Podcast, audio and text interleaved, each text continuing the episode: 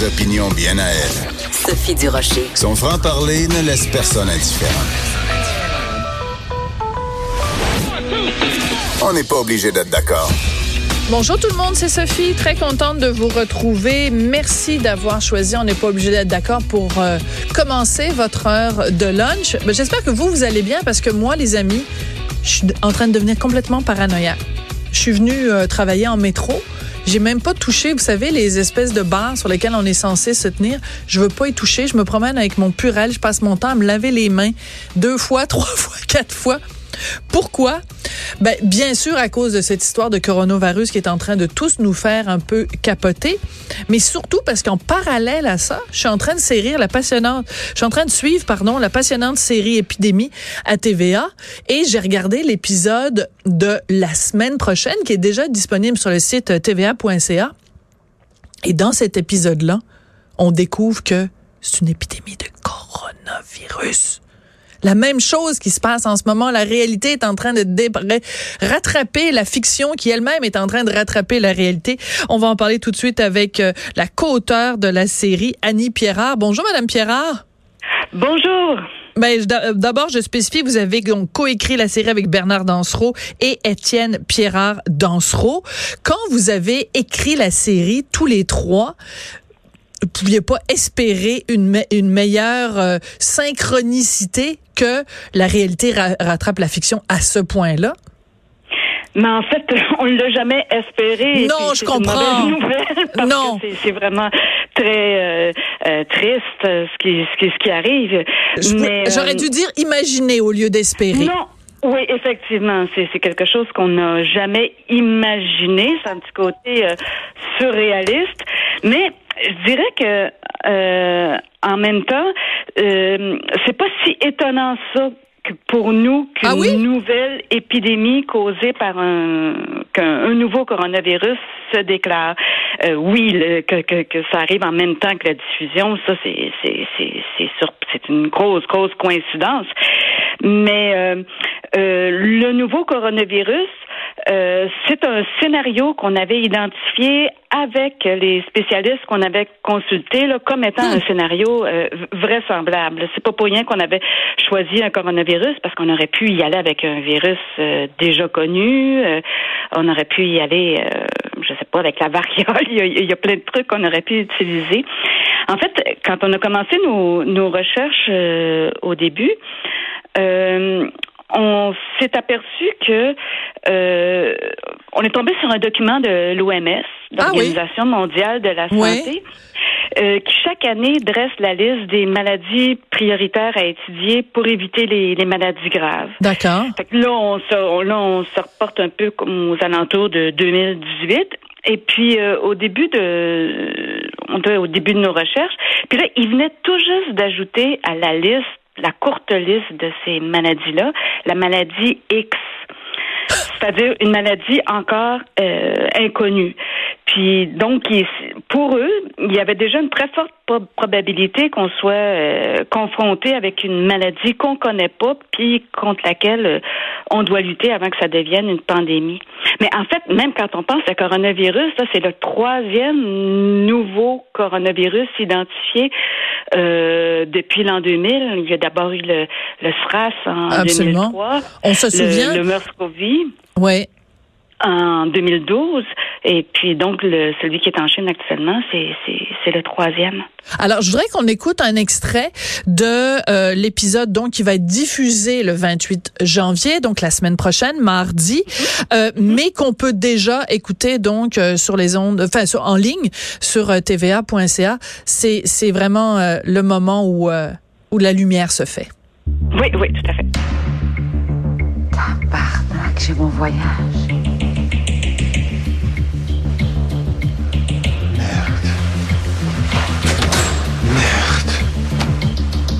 Nouveau labo. On a un résultat positif au PCA pas coronavirus. Un coronavirus mortel.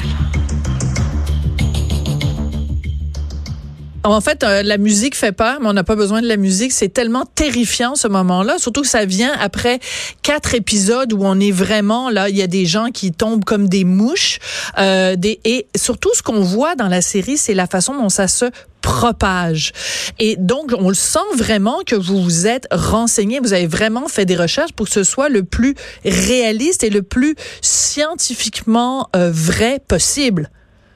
Ben ça c'est certain qu'on a fait euh, beaucoup de recherches au début. Bon, c'est de la fiction, c'est pas un documentaire, mais euh, on veut quand même savoir où on s'éloigne de la de, de, de, la réalité. Là. Quand quand on écrit, on, on fait toujours beaucoup de recherches. Cette fois-ci, euh, on a rencontré des gens de l'équipe du laboratoire de euh, santé publique du Québec, dirigé par qui était dirigé à ce moment-là par le docteur Jean Lontin. On a eu beaucoup de rencontres aussi avec Anne, le docteur Anne Fortin, qui est euh, euh, qui travaille à l'Organisation mondiale de la santé euh, dans le cadre des épidémies en Afrique. Euh, on a on a rencontré plusieurs euh, plusieurs intervenants, le docteur Alain Poirier aussi, qui a travaillé dans des crises mhm. euh, de santé publique au Québec. on a effectivement essayé de faire le, plus de recherches possible. on est trois à avoir écrit la série, dont notre fils Étienne. Oui. Et Étienne, avant de faire ses études en scénarisation, a fait des études à l'université en sciences. Donc, ah, il oui. a pu aussi nous aider à, Bien sûr. À ce soir. Alors, ce qui est passionnant dans la série et en même temps terrifiant, c'est que on voit vraiment la façon dont un virus comme ça peut se propager avec des choses qui peuvent paraître anodines. Alors, j'en ai noté quelques-unes. Puis évidemment, il y en a plein. Il y a des indices dans chacun des épisodes. Mais j'en ai juste noté quelques-unes. Quelqu'un qui en prend, quelqu'un qui, qui, qui est atteint, qui emprunte le cellulaire de quelqu'un d'autre, donc contamine son cellulaire. Quelqu'un qui est, qui est contaminé, qui euh, tousse et se mouche dans un Kleenex, puis prend son Kleenex et le donne de main à main à quelqu'un d'autre. Un petit garçon qui est atteint du virus, mais qui ne le sait pas évidemment, euh, et qui euh, et qui tousse constamment, puis sa mère lui dit ben c'est à une fête d'anniversaire demain, on l'annule, puis le petit garçon dit non, puis finalement il y a la fête d'anniversaire, évidemment c'est pas une bonne idée. Euh, une une dame qui tousse devant un gâteau d'anniversaire, euh, en tout cas une femme enceinte qui euh, se colle sur son enfant qui a donc donc euh, des symptômes. C'est vraiment quelques éléments que j'ai notés, puis je me suis dit c'est pas anodin que euh, vous trois vous ayez placé ces indices-là. C'est un peu pour nous brasser la cage aussi, pour nous dire faites attention parce que la propagation, c'est des choses qui ont l'air innocentes. Mais ben, ça, c'est certain. En fait, chaque virus a sa manière particulière de, de se propager. C'est sûr que euh, c'est pour ça qu'on peut pas dire il y a une manière de pour euh, résister à toutes les épidémies. Euh, c'est c'est pas vrai. Mais euh, c'est sûr que nous, on a voulu euh, être en interaction avec le spectateur, c'est-à-dire que les gens du laboratoire d'urgence sanitaire ne sont pas au courant qu'il y a une épidémie, tandis que les spectateurs, eux, le sont. Si la, la série pouvait juste sensibiliser les gens à, se laver les mains, pas se toucher le visage, rester à la maison quand on est malade, surtout, ben ça, ce, ce, ce serait vraiment tant mieux parce qu'il n'y a pas de, de loi ou de décret pour euh, obliger un virus à se tenir tranquille. C'est vraiment le comportement humain euh, qui fait qu'on peut venir à bout euh, d'un virus. Mais en même temps, je trouve ça intéressant parce que cette synchronicité là qui fait que votre épisode où on découvre que c'est un coronavirus arrive exactement au moment où tout le monde sur la planète là je regarde en Écosse encore il y a deux personnes qui viennent de Chine qui ont été euh, dépêchées euh, à l'hôpital. Tu sais c'est vraiment partout là. Euh, ici au Québec je sais qu'il y a cinq cas qui sont en observation. Mais le fait que les deux arrivent en même temps ça veut dire que ça va aussi conscientiser des gens à par exemple quand tu es malade porter un masque. En effet te laver les mains comme du monde. Puis si ton enfant est malade un, tu l'envoies pas à l'école, puis deux, tu n'organises pas une fête d'anniversaire. Mais tant mieux si ça, ce résultat-là, ce serait vraiment euh, collectivement, ça serait un, un, progrès. C'est sûr que bon, les fêtes viennent de passer, puis souvent on a plus, si on est un peu malade, on a plus peur de déplaire à une personne en se rendant pas au, au party auquel on était convié, euh, au lieu de lui dire simplement euh, je, je, suis malade, je ne peux pas y aller. Euh, c'est fou, mais si on peut changer les mentalités pour que les gens se disent bon ben je suis malade, je ne peux pas y aller, que ça soit mieux vu euh, que se rendre quand même et, distribuer euh, ces, ces, microbes. Mais c'est certain qu'on va être de plus en plus confronté à, à, ce genre de nouveaux virus. Les les les, les changements climatiques font que on est de les, les aires de répartition des espèces, des insectes euh, augmentent, ce qui fait que ça augmente la répartition de certaines maladies.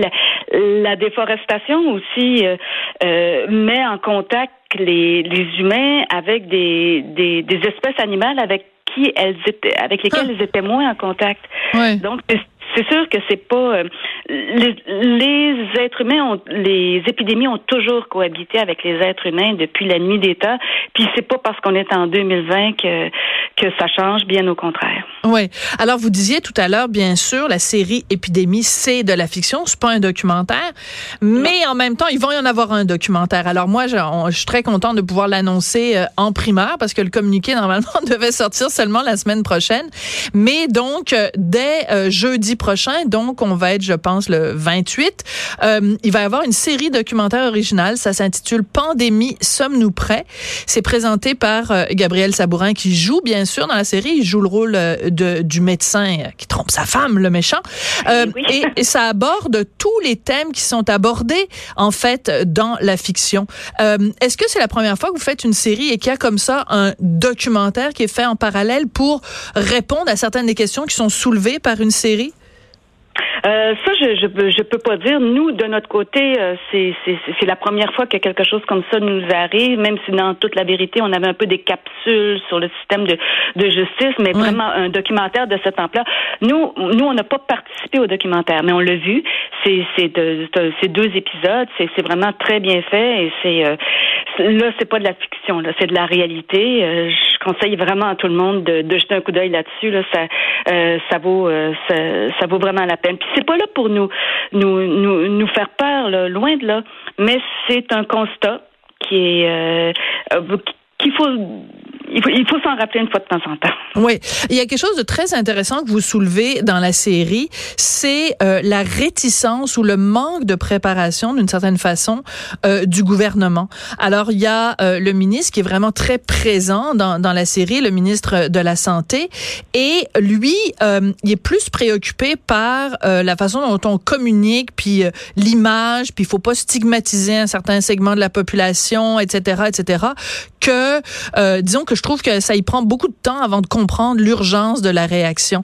Euh, est-ce que c'est une crainte que vous avez que s'il arrive en effet euh, une épidémie de ce type-là au Québec, que le, le la société québécoise ou en tout cas le ministre de la Santé, le ministère soit pas euh, capable de réagir assez rapidement? En fait, il y a plusieurs. Euh, bon, c'est de la fiction.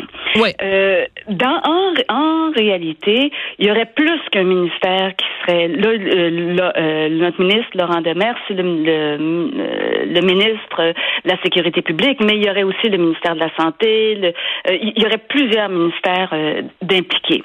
ça, c'est la, la, première différence. Ensuite, je dirais que depuis la crise du SRAS à Toronto en 2003, qui a fait 44 morts, euh, on est beaucoup mieux préparé euh, qu'on l'était.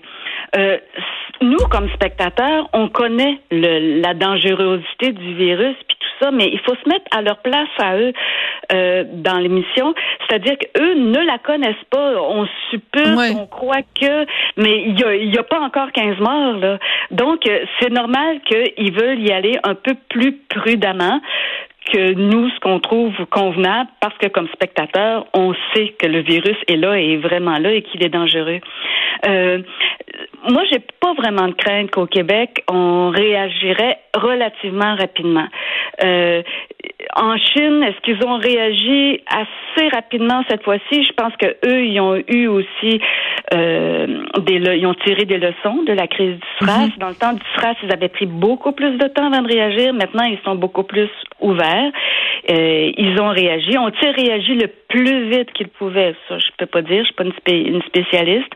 Mais pour répondre à votre question, moi, j'ai vraiment l'impression que oui, on, pourrait réagir 24 heures plus vite, 24 heures moins vite. J'ai l'impression que quand même au Québec, la réaction serait euh, proportionnée. Est-ce que vous avez de la des, des, retours des spectateurs qui suivent? Parce que je sais que les codes d'écoute sont très bonnes. Là, je pense que il y a des, un épisode qui est allé jusqu'à 1 million 600 000. Je pense que c'est la deuxième émission la plus écoutée euh, à TVA. Est-ce que vous avez des retours des spectateurs, je sais pas, sur des pages Facebook ou autres, euh, où les gens sont, sont réagissent à cette, cette possibilité-là, en effet, d'une épidémie au Québec? Ben, c'est sûr qu'en ce moment, avec ce qui arrive, euh, ça rend peut-être la série plus anxiogène un peu à regarder, de penser que, que, que, ça arrive vraiment dans la réalité aussi. Mais euh, pour ce qui est des retours des spectateurs, on en a un peu de toutes les sortes, là, et c'est certain que ça, ça fait plus réfléchir de savoir que ça se passe maintenant pour vrai. Oui.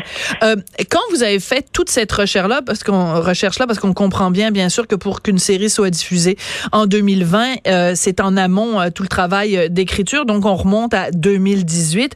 Quand vous faisiez toutes ces recherches-là, vous, euh, votre conjoint et votre fils pour l'écriture, est-ce que ça vous a rendu paranoïaque?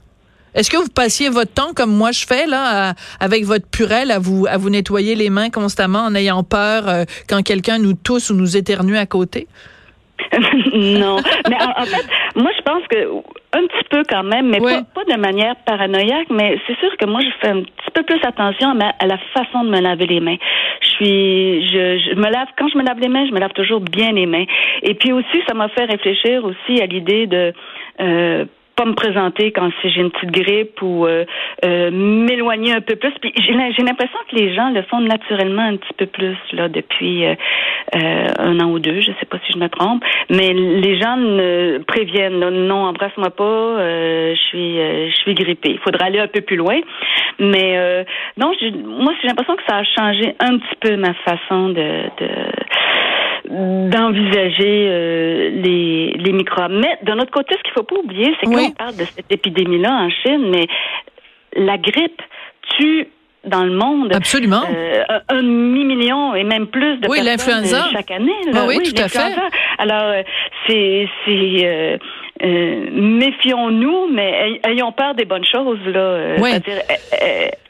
La, nous, on n'a pas de raison d'être terrifiés par le virus, euh, euh, le coronavirus chinois actuellement, mais méfions-nous des, des grippes et faisons-nous vacciner contre la rougeole et etc. Là, ben voilà, c'est là, là, que je voulais vous emmener euh, aussi, Annie. C'est que il y a tout ce mouvement des gens qui sont anti-vaccins et moi j'ai plus peur des gens qui sont anti-vaccins que j'ai peur, mettons, de d'être de, atteinte par le coronavirus. Et je trouve ça intéressant parce que dans votre série, même même si c'est pas une fille qui est anti-vaccin, le personnage d'Ève Landry, donc euh, elle, euh, son fils euh, est grippé, puis là elle fait des petites recherches sur internet, la docteur Google, puis là elle découvre que finalement la meilleure chose pour son fils c'est une tisane au curcuma. Puis je me suis dit ah Annie, Bernard et Étienne, ils ont fait quand même un commentaire social pour dire ben là tu sais c'est comme je veux bien les traitements alternatifs mais non, mais tout à fait. Ça, c'est vraiment, comme vous dites, un commentaire euh, ben oui. social. c'est puis les les les anti-vaccins, ça, je voulais dire que c'est dans la série documentaire, euh, c'est très bien traité aussi ce sujet-là. C'est c'est vraiment intéressant comment ils l'ont abordé. Mais le personnage d'Ève Landry, donc, qui est un peu granole, elle est très sympathique, là, c'est une, bonne personne, mais euh, traiter son enfant qui a la grippe avec euh, de la tisane au curcuma, puis euh, en plus, elle est blogueuse, elle est, en fait, elle est youtubeuse, et donc, elle donne des recettes sur sur sur ses, capsules YouTube sur comment soigner son enfant. Moi, j'ai trouvé qu'il y avait comme une mise en garde dans votre dans votre série, dire, ben, faites, faites attention aux influenceurs qui euh, un petit peu à la Gwyneth Paltrow, là? Tout à fait. Non, tout à fait, mais on, est on est vraiment enveloppé de ça. Il y en a partout. Il faut vraiment faire attention. Il faut vraiment s'informer convenablement. Là. Et puis, euh, c'est sûr qu'en ce moment, avec euh, l'homéopathie, euh, les toutes toutes ces tisanes miracles là, les les, les jeunes miracles, il faut il faut il faut pousser la réflexion. Oui. Et puis ne, ne pas se faire embarquer euh, en, en, regardant euh, un influenceur sur YouTube. Oui. Euh, il y a un sujet qui a absolument rien, rien, rien, rien, rien à voir avec l'épidémie, mais je trouve que c'est une réalité que vous avez vraiment très, très bien dépeinte et de façon très euh, nuancée dans votre série. En tout cas, les quatre épisodes que j'ai écoutés jusqu'ici, c'est la réalité inuite. Et euh, le fait que les comédiens euh, soient issus de cette communauté-là et qu'on parle de leur réalité, qui est pas une réalité facile, qu'on parle aussi des préjugés envers euh, les Inuits. Et euh, c'était une, une demande du réseau ou c'est quelque chose que qui vous est importante pour vous de parler de cette réalité-là? Ben, c'est quelque chose qui était important pour nous. Euh, le réseau est, est allé avec nous parce que le réseau prenait un risque parce que c'est pas facile pour tout le monde d'entendre parler une TikTok euh, sous-titré pendant euh, une minute et demie, deux minutes à l'écran. Là. Et euh, le réseau a tout à fait embarqué avec nous euh, là-dedans. On est, on est fiers de, de, de ce qui s'est passé. C'est-à-dire que Mm. on a quand même révélé deux nouvelles actrices, Absolument. Nancy Sanders et Olivia Uvillo, qui sont vraiment euh, euh, qui crèvent l'écran euh, toutes les deux. Euh, Nancy Sanders qui joue le rôle d'une euh, d'une étudiante euh, à l'université en, en biologie. Et euh, c'est- dans les en termes de journée de tournage dans la série, c'est la deuxième après Julie Le Breton. Ah oui. Euh, c'est sûr que tout ça, ça a demandé euh, beaucoup de concertation. Euh, C'est-à-dire qu'il a fallu, par exemple, Yann Lanouette-Turgeon, qui, qui, qui réalise euh, la série, euh, a dû travailler avec les deux comédiennes en amont.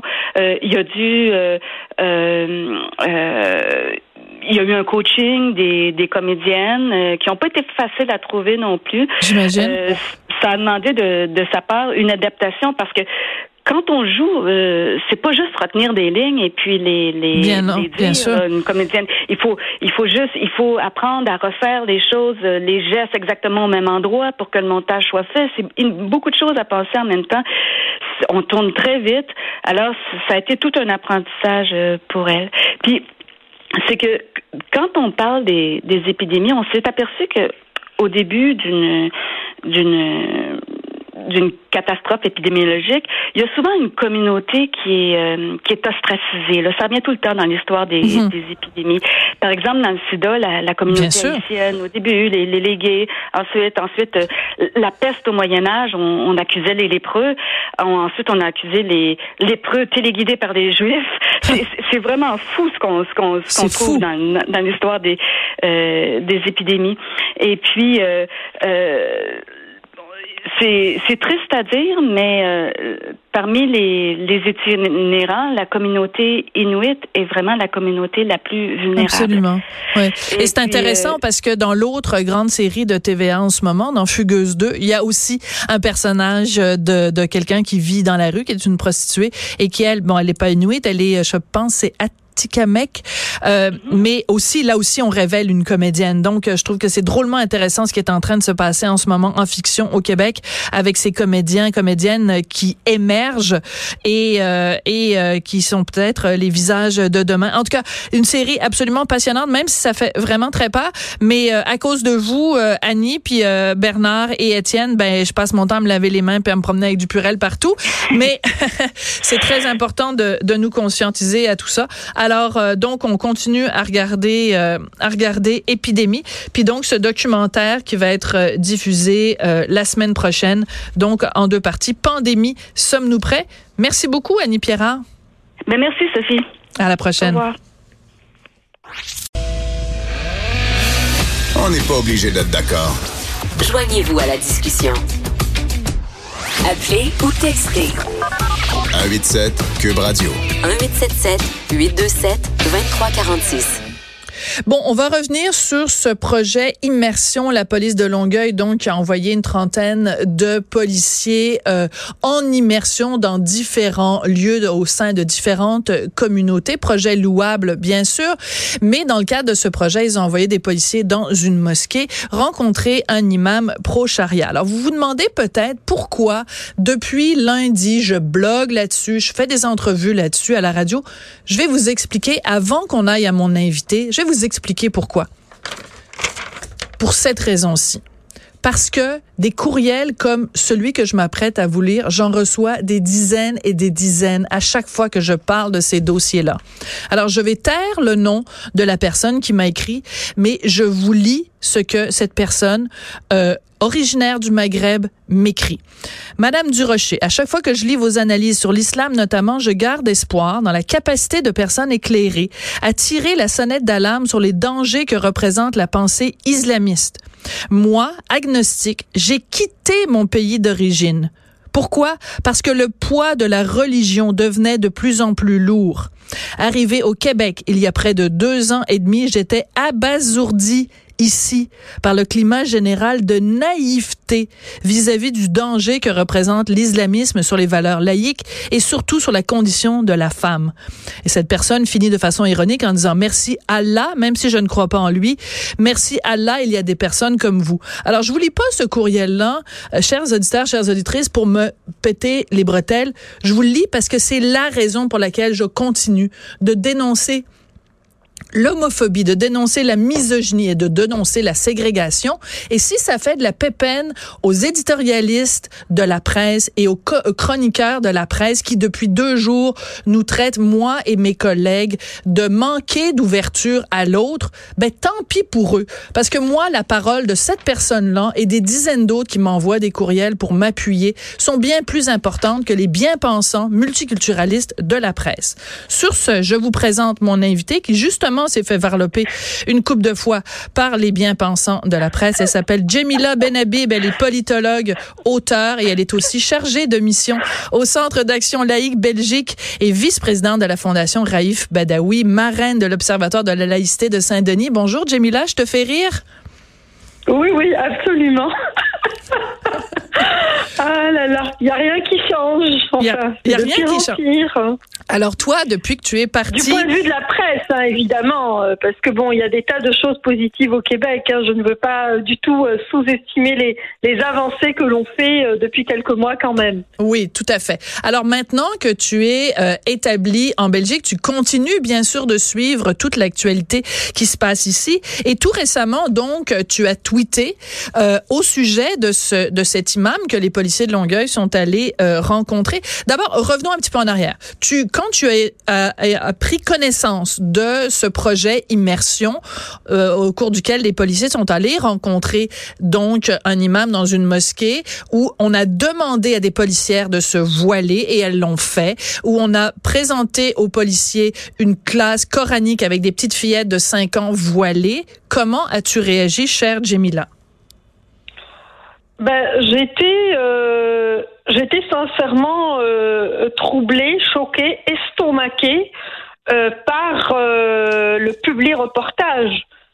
Bon, déjà la démarche des, policiers était questionnable, mais encore plus la démarche de la journaliste qui nous rapportait euh, cette, cette, cette immersion sans euh, aucun euh, questionnement, sans aucun, euh, sans aucune distanciation, sans aucune, sans aucun esprit critique vis-à-vis de ce qu'elle regardait. Donc, je me disais que autant la démarche des policiers était vraiment problématique, mais la démarche de la journaliste était tout autant. Donc, moi, j'en avais en fait, après les deux, autant euh, celle de la presse que celle des policiers de Longueuil. Qu'est-ce que tu reproches? Qu'est-ce que la, la, direction de la de la police de Longueuil Qu'est-ce qu'ils auraient dû faire? Est-ce que parce que c'est une bonne idée quand même de, de parce qu'on sait qu'il y a du profilage racial, on sait qu'il y a des préjugés dans la police. Comment tu fais pour contrer les préjugés de la police euh, par rapport à certaines communautés sans tomber dans l'endoctrinement ou sans tomber dans la complaisance?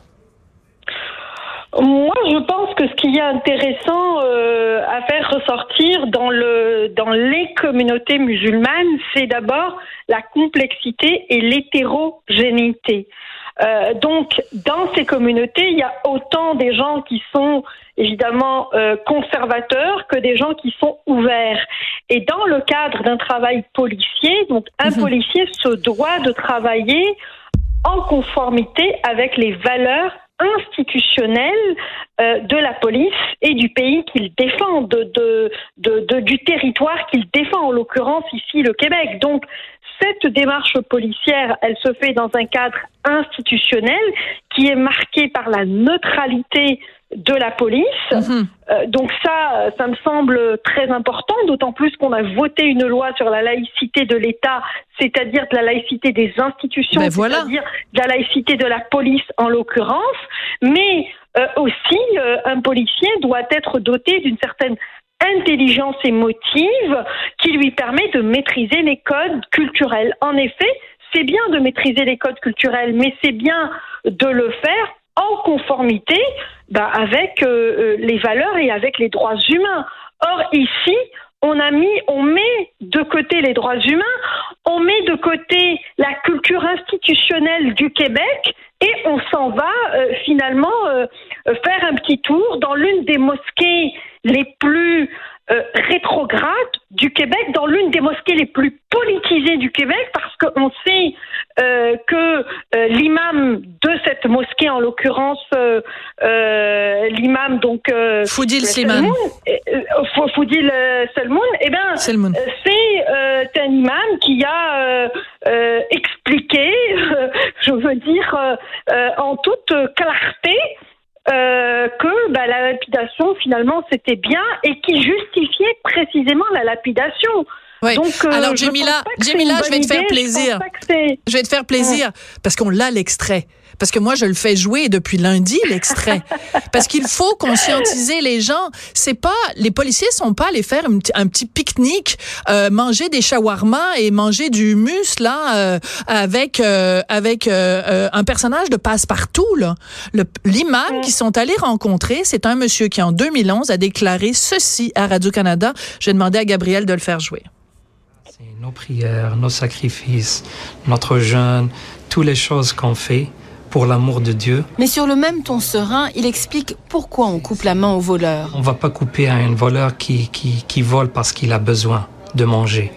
Il y en a des conditions pour couper la main. On va pas couper à n'importe quelle personne. On coupe la main à des personnes qui ont de l'argent et qui volent. Et c'est une leçon pour les autres de ne pas faire la même chose.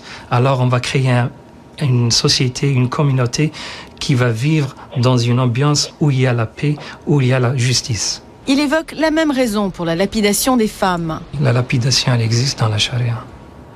Mais comme j'avais dit, il faut voir euh, pourquoi Dieu a fait ces lois. C'est pour créer une société saine, euh, pure, claire et euh, équilibrée, balancée.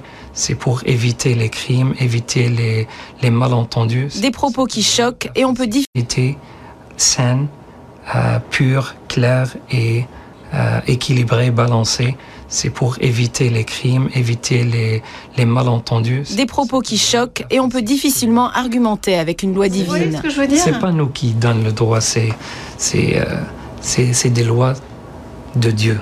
Mm. On peut pas les changer. Avec la montée des partis islamistes, Jamila, comment peut-on Oui. Alors, comment tu expliques que la police de Longueuil, qui aurait pu choisir d'avoir plein de rencontres avec des gens de différentes communautés musulmanes, pourquoi ont-ils choisi ce monsieur-là?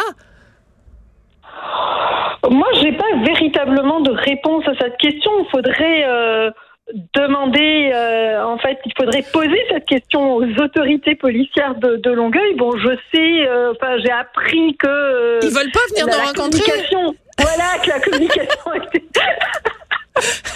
était un peu difficile. Euh, bon, euh, voilà quoi. Enfin, je, je, je, je n'ai pas à répondre à leur place, mais par ailleurs, ce que je trouve extrêmement préoccupant, c'est qu'on les a euh, érigés comme modèles. C'est comme si c'était un modèle. Et donc, c'est pour ça que je parle, moi, de public reportage. C'est-à-dire que c'est finalement un projet pilote euh, qu'il faut développer à l'échelle de tout le Québec. Or, s'il y a bien un exemple à ne pas suivre, c'est euh, cet exemple-ci, parce que euh, ça nous montre clairement à quel point le, le, cette espèce de, d'ouverture, cette espèce de, euh, disons, de, de, façon particulière de concevoir l'ouverture, eh bien, n'est en fait euh, qu'une euh, dépravation, n'est en fait qu'une qu'une façon totalement erronée de concevoir le rapport avec l'autre, parce que là, visiblement, les policiers ont oublié, eh bien, les valeurs institutionnelles, encore une fois, de l'État québécois, qui est celle de défendre des individus, qui est celle de défendre des biens dans le cadre de la loi. Et la loi qui régit l'État québécois, c'est bien une loi de séparation des pouvoirs politiques et des pouvoirs religieux. Or là, il y a véritablement une entorse. Et, et c'est à ce niveau-là je pense qu'il faut que les politiques se saisissent de cette question. Il faut qu'il y ait une intervention d'abord des autorités municipales de Longueuil parce que ça dépend d'eux, mais plus largement euh, de la ministre du ministre responsable de cette question. Donc, euh, euh, je pense que le silence a duré euh, trop longtemps. Ça fait une semaine qu'on tourne en rond, qu'on met en lumière ces différents dérapages. Mais là, me semble-t-il, la responsabilité du politique, c'est précisément de rappeler la mission du policier. Oui. Alors, tu vas être peut-être surprise, mais Lionel Carman, bon, il n'est pas ministre de la Sécurité publique, il est ministre de la Santé.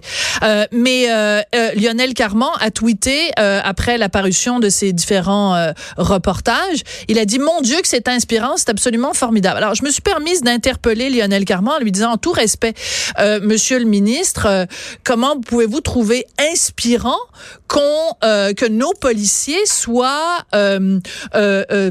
confrontés à des propos homophobes, misogynes et tout ça? Est-ce que j'ai pas écrit dans mon tweet et que j'aurais dû écrire, Jamila? C'est la question suivante. Quand les policiers sont allés rencontrer l'imam l'imam leur a dit l'homosexualité c'est péché et la ségrégation entre les femmes et les, hommes est tout à fait justifiée.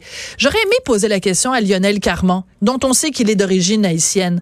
Qu'auriez-vous pensé, Monsieur Carman, si les policiers étaient allés rencontrer quelqu'un qui, mettons, fait partie d'un groupe raciste où on dit ben il faut séparer les blancs et les noirs et les noirs, c'est correct de leur lancer des pierres, c'est correct de lapider des noirs?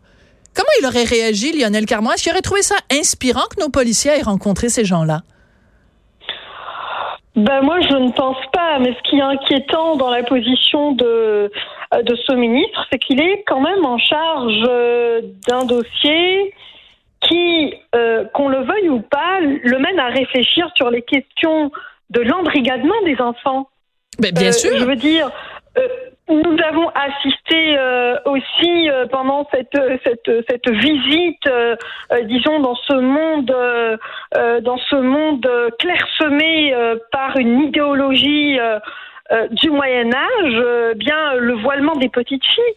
Donc le voilement des petites filles qu'on sexualise, le corps des enfants que l'on sexualise, et euh, ne rien trouver à redire par rapport à cette question-là, alors que le Québec le Canada est signataire de la charte de la Déclaration des droits de, des, des, enfants, qui protège les enfants contre précisément l'embrigadement, l'endoctrinement, eh bien, euh, ma foi, euh, moi, ça ne me ça ne me dit rien finalement de bon sur sur sa démarche. Parce que ce qu'on a vécu avec l'affaire Chafia en 2009, c'était précisément un choc de valeur et notre incapacité à décoder et à décrypter euh, euh, voilà. Euh, la, euh, véritablement la, la, la, la, problématique essentielle qui était celle de filles voulant s'émanciper de leur origine, voulant vivre au diapason d'une société moderne, voulant avoir des amis, voulant avoir une vie amoureuse, une vie sexuelle et qui se sont heurtées à la rigidité de leur famille, de leurs parents, des valeurs de leur communauté d'origine et qu'on n'a pas su sauver. Alors, euh, je ne sais pas, est-ce qu'on a aujourd'hui retenu les leçons hmm. de ce quadruple de ce quadruple meurtre a-t-on mis en place euh, des mécanismes, a-t-on mis en place des protocoles pour sauver des filles, pour les encourager précisément sur le chemin de l'émancipation? Hmm. euh, Toutes ces questions-là me viennent à l'esprit parce que ce que je, ce, ce, ce que je ne veux pas, c'est que ces, ces, ces ce quadruple assassinat, eh bien, euh, soit oublié, soit totalement euh, bannies de nos mémoires, alors que ces filles euh, méritent méritent véritablement que l'on se rappelle de qui elles étaient et pourquoi est-ce qu'elles ont été assassinées pour que plus jamais des femmes et des jeunes filles ne soient, disons, euh, mis dans une insécurité ou bien intimidées, voire même assassinées parce qu'elles ont choisi de vivre eh bien, euh, en toute liberté, les, grandes valeurs de l'égalité, celles-là même que l'on prône, celles-là même qui font que le Québec euh, est une société euh, ouverte sur le monde et une- est, est une société, l'une des sociétés les plus développées, euh, je dois dire, à ce niveau-là. Oui, Jamila, tu as tout à fait raison de rappeler l'affaire Shafia. J'y avais pas pensé, mais tu as tout à fait raison. Jamila, donc politologue, écrivaine, chargée de mission au Centre d'action laïque Belgique. Merci beaucoup. On s'ennuie de toi ici au Québec, mais c'est bien de pouvoir euh, te parler de temps en temps pour pouvoir faire des bilans comme celui-là. Merci beaucoup, Jamila. Merci infiniment, Sophie. Je vous embrasse. Au Ciao. revoir. Bye. Sophie Durocher. On n'est pas obligé d'être d'accord. Chroniqueuse et blogueuse au Journal de Montréal. Sophie Durocher. On n'est pas obligé d'être d'accord. Comme vous le savez, sur le site de Cube Radio, vous avez accès à plein de balados plus intéressants les uns que les autres. Alors, permettez-moi de faire la promotion du balado Devine qui vient souper, la plus récente édition qui est en ligne depuis aujourd'hui. C'est celle qui met en scène Vincent Guzzo et Master Bugarici, deux personnages flamboyants qui sont venus souper chez moi et mon mari. Et ça a donné lieu à plein de discussions intéressantes. Et je vous dirais que c'est euh, particulièrement intéressant d'écouter ce balado maintenant, puisqu'on sait maintenant que euh, Jean Charest ne se lancera pas dans la course au parti, euh, à la chefferie du Parti conservateur, qu'il y a différentes personnes aussi qui ont dit qu'il n'irait pas. Mais la question reste ouverte. Est-ce que Vincent Goudzo, lui, va y aller? On écoute un extrait de ce balado. Devine qui vient souper. Est-ce que ça m'intéresse ou pas? Théoriquement, comme homme qui, qui a une vision, qui veut pousser, oui, mais il faut peser nos réalités. Faut se rappeler- le contre. Le pour et le contre. Et le, et le compte, tu sais, c'est lequel? C'est un compte très simple. La famille. À 50 ans, à 50 C'est ans, tough pour la famille. Attends une minute. À 50 ans, je demande à ma famille, je demande à ma compagnie de faire l'ultime sacrifice, de me remplacer théoriquement à temps plein par quelqu'un d'autre. Je m'en vais en politique. Dix ans plus tard, je reviens. Je veux redevenir le visionnaire des cinémas Guzzo, de la famille Guzzo, tout ça. Mon père, il a quitté pendant quatre ans pour se soigner sa santé. À 54 ans, quand il est revenu, il dit Eh, eh, où la compagnie? Que j'ai laissée là Il Pas comprenait grand plus. changé là. C'est quoi l'évolution? Ça, ça, ça, ça, ça. Imagine dix ans plus tard. Donc un autre mot, la décision que je prends, c'est pas à temps partiel. Non. Je m'en vais pour 10 ans. Je prends, je prends un, un- un- 10 ans d'année sabbatique puis je m'en vais faire de la politique. Non, non, non. Je m'en vais partout jamais. Alors, euh, vous allez avoir aussi dans ce balado euh, une engueulade épique entre moi et Master Bugarici au sujet de ses tatouages. Euh, je pense que je l'ai même traité de malpropre à un moment donné. En tout cas, euh, et c'est drôlement intéressant. Deux personnages vraiment très, très, très hauts en couleur. Master Bugarici se prononce sur le monde de la mode. Euh, je pose la question à un moment donné à Vincent Goudzo. Comment on fait quand on est si riche, aussi riche que vous, pour élever nos enfants avec le sens de l'argent? La valeur de l'argent. Bref, c'est drôlement intéressant. Vous allez retrouver ça dans la section balado de Cube Radio. Vous le savez, en ce moment, on parle beaucoup des militants véganes et il y a euh, Christian Hébert qui est donc euh, lui-même un entrepreneur euh, dans l'agroalimentaire. Il est candidat du Bloc québécois dans Louis Hébert lors des dernières élections fédérales. Il se définit lui-même comme souverainiste et écologiste et il a réagi très fortement à ces différentes actions des militants euh, véganes. Bonjour, Monsieur Hébert. Monsieur Hébert. Oui, Oui, donc vous avez réagi très fortement à euh, ces militants véganes qui ont fait éruption dans des restaurants, qui ont fait aussi du vandalisme, qui sont allés dans des dans des euh, dans des porcheries. Euh, vous vous dites euh, que il y a rien de moins. Je vais je vais citer votre tweet. Les crimes contre le monde agricole au Québec se multiplient. Le gouvernement doit agir promptement. Les activistes véganes s'opposent encore avec violence à toute forme d'élevage au Québec. Aucune de nos productions n'est à l'abri. Qu'est-ce qu'il faut qu'il fasse le gouvernement? Écoutez, moi je suis producteur agricole à Deschambault dans Port-Neuf. hein. Des cultures diversifiées qui vont euh, de l'apiculture au cidre, euh, transition vers l'agriculture biologique et euh, le secteur, le secteur entre autres animal, j'ai des partenariats autant avec la fromagerie des Grondines qu'on fait un fromage de lait cru affiné avec mon cidre, des partenariats avec les restaurateurs. On est tout un secteur qui est uni. J'ai déjà été président de la relève agricole pour la capitale nationale et maintenant je me consacre, je suis représentant pour les fermes de petite taille à l'UPA et ambassadeur pour ma coopérative Novago affiliée à Coop Fédéré qui touche des larges pans, aller jusqu'on est propriétaire entre autres là, de Hollymail. Hein. Et euh, ça a été dit à plusieurs reprises, tout est dans l'équilibre. Et là, présentement, notre secteur, comment on pourrait dire, les, les temps changent, nos façons de faire changent, les champs ils changent aussi, hein, et euh, des normes qui ont changé au niveau de l'hygiène et salubrité des aliments, des normes qui ont changé au niveau de la biosécurité sur nos fermes. Mm. Et on parle pas seulement des demandes au gouvernement qui aient des amendes, mais présentement, le pire crime qui peut être commis, vous avez déjà entendu l'expression, c'est comme entrer dans une étable. Oui, oui. Pour, pour le bien-être animal, effectivement, on peut pas, il y a des gens qui vont dire, vous avez juste à verrouiller vos portes, mais on peut pas, il y a des animaux, hein.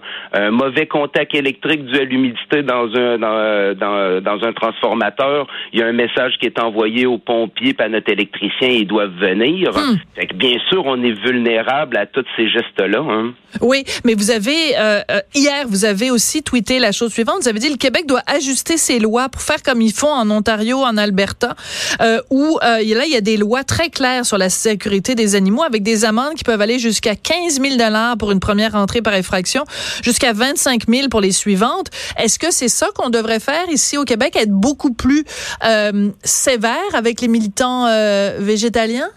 Oui, c'est sévère. Hier, j'ai entendu le ministre de l'Agriculture qui disait qu'il y avait un comité, mais ils doivent agir rapidement euh, en travaillant autant avec euh, le, le, ministre de la Justice, la ministre de la Justice que de la Sécurité publique pour revoir nos lois qui ont jamais été revues. Comme j'ai dit, les choses ont changé, les normes ont hum. changé, mais on n'a jamais revu nos lois là-dessus. Hein. Et présentement, ben, c'est tout le secteur agroalimentaire qui est touché. Hein. Et on parle de, des attaques contre le monde, euh, le monde agricole. Ben, ça, ça n'est une qui l'a fait parler, fait parler cette semaine, mais c'est additionné que tous les producteurs sont touchés, comme dans le secteur porcin sont touchés par euh, ces attaques-là des véganes, mais ils sont touchés aussi du fait qu'on sort de monnaie d'échange dans, dans la diplomatie avec la Chine. Hein. Dans la prochaine semaine, c'est euh, le, on parle de la ratification de la nouvelle ALENA, mais là, il faut comprendre qu'on va ouvrir la porte au lait, la porte grande ouverte au lait américain, mais là, on parle de des sites de production de plus de 15 000 vaches sur un site ouais. Mais là, on s'éloigne. Là, on s'éloigne. Mais je vais, c'est un autre dossier. On, on, se reparlera aussi de, de ce dossier-là. Mais moi, je veux revenir aux, aux militants véganes. Quand ils font euh, éruption dans un restaurant en disant, ou quand ils mettent euh, des notes dans la, la boîte aux lettres d'un restaurant en empêchant évidemment les employés d'entrer en disant euh, au chef du restaurant Manitoba, vous avez du sang sur les mains. Comment on réagit quand on est soi-même un producteur agricole? C'est un stress qui est immense. On le vit. Quand on parle des restaurateurs, c'est nos partenaires dans notre mise en marché. Hein c'est nous, c'est en même temps, c'est nous autres qui, qui, sommes touchés par ça. Hein. On peut comprendre les choix des champs, les choix alimentaires qu'ils font. Mais, un militant, un militant vegan vous répondrait que les animaux, eux, le stress qu'ils vivent en étant sur des élevages industriels est pas mal plus grand que celui de quelqu'un qui prépare du petit fromage. Je suis pas sûr que scientifiquement c'est démontré. Et si on suit leur logique à utiliser des mots aussi gros que Holocauste ou camp de la mort, hein, ben, si on se réfère au secteur apicole, euh, il y en a beaucoup qui préfèrent les boissons d'amande euh, au lait de nos vaches. Hein. Mais euh, quand on parle de la production des amandes, entre autres en Californie, seulement deux semaines de pollinisation, c'est un désert alimentaire, puis ça tue une trentaine de, milliers de ruches d'un coup. Ouais. c'est pas tout à fait logique comme approche. Hein. Christian Hébert, merci. C'est tout le temps qu'on a. On se reparlera sûrement parce que c'est un dossier qui va continuer d'évoluer. Merci beaucoup d'avoir été là. C'était On n'est pas obligé d'être d'accord. Puis on se retrouve demain à midi. Ciao, ciao.